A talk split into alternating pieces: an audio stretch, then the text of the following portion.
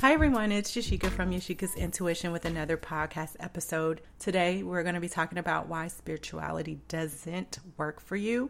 But before I do that, I want to let you guys know that if you are listening to this before July 16th and 17th of 2019, I am holding an Intuition 101 workshop on those days. It's a two day online live workshop where I'm going to be teaching you how to tap into your inner guidance and your inner wisdom what happens and what I've been hearing from you all is that a lot of the times we lose trust and lose confidence in ourselves and our ability to be the master of our life. And it could be for many reasons.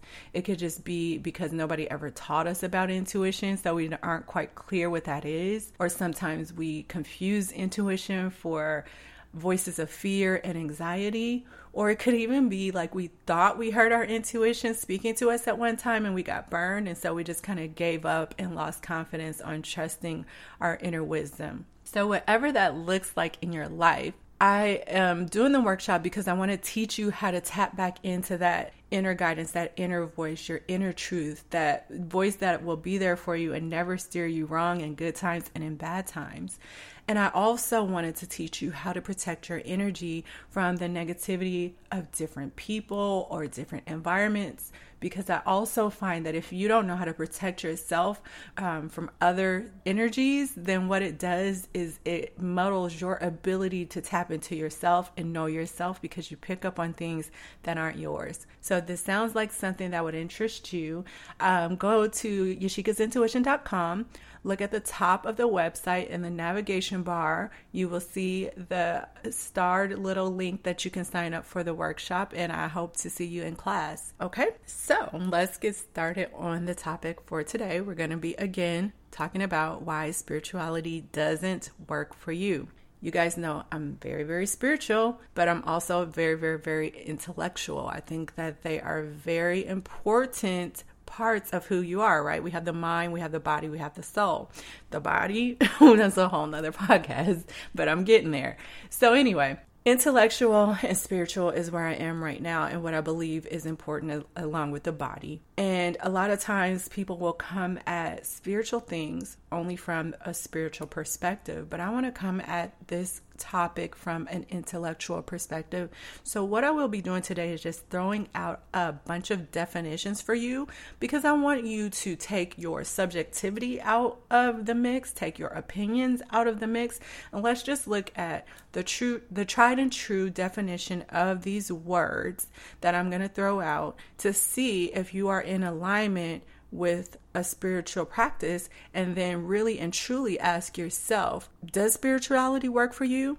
And if it doesn't, why isn't spirituality working for you? And instead of placing the blame on the spirituality, maybe it's something you may need to look at within yourself. So, the first definition that we're going to get into is spirituality. Spirituality is, in its most basic form, just being concerned with the spirit or the soul and transcending a material focus. So, another way that I could say that is you focus on your soul, you focus on your soul's purpose, you focus on spirituality, and you transcend the material plane, meaning that anything that you experience with your senses um, so that would be your outer world, what you experience on the day to day, the things that get you up, down, depressed, happy, etc. Those things, you transcend those and start to move into something that is spiritual or soul based. So that is what spirituality is. That's number one. The next definition that I want to talk to you about is a practice or a routine. That is application as opposed to theory. So, application means you have to do something, you have to apply something. Application as opposed to theory. It is repeated or regular performance to maintain or improve, and it is a regularly followed sequence of actions.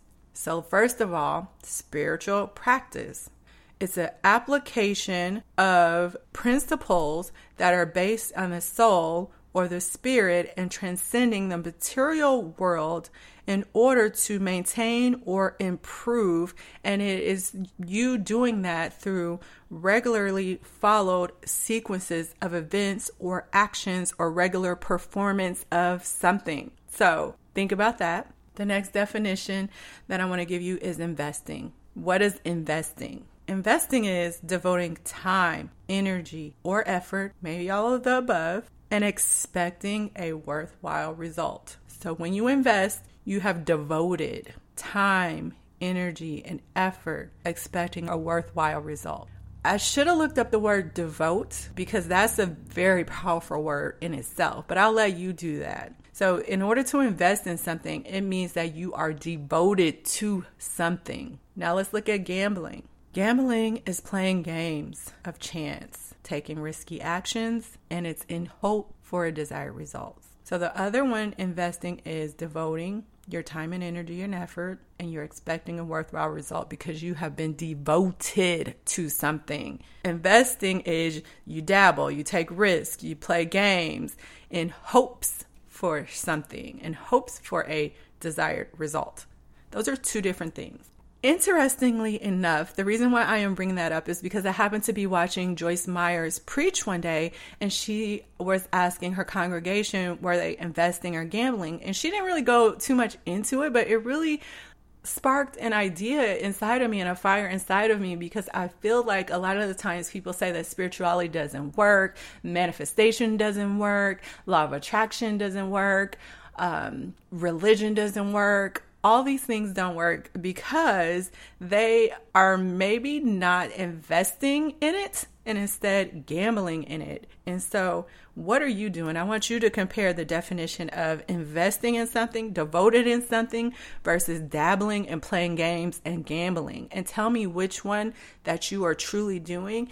And if you are gambling, maybe that's why you're not seeing spirituality work through you or bring miracles into your life. After I painted that big picture for you, just to kind of give a little short come to Jesus, the next thing I want you to do, because it's never too late to be different, it's never too late to change, it's never too late at any moment for us to say that maybe we don't like where our life is at or we've gotten off track and we can easily get back on track. But there's a key element, a key thing that needs to happen in order for you to move from where you are, which is maybe not having the spiritual practice, or maybe now recognizing why spirituality is really not working for you, to what would life look like if you invested in a spiritual practice? Well, maybe when your lover or your children or your finances or your job or any of those things got you down, that wouldn't automatically mean that you then needed to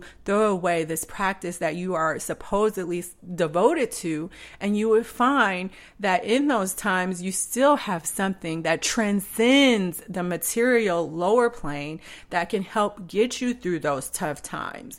You are connected to your your north star, your inner compass, your guidance, your divine spirit, God, whatever it is that you believe in or could be believing in or theorize, but you're not really acting on. You have something to believe in in those times that is higher than the things that you are going through in your day to day life and can help guide you and help support you and help you maintain it if you already have it or improve your situation in life if you're somewhere that you don't.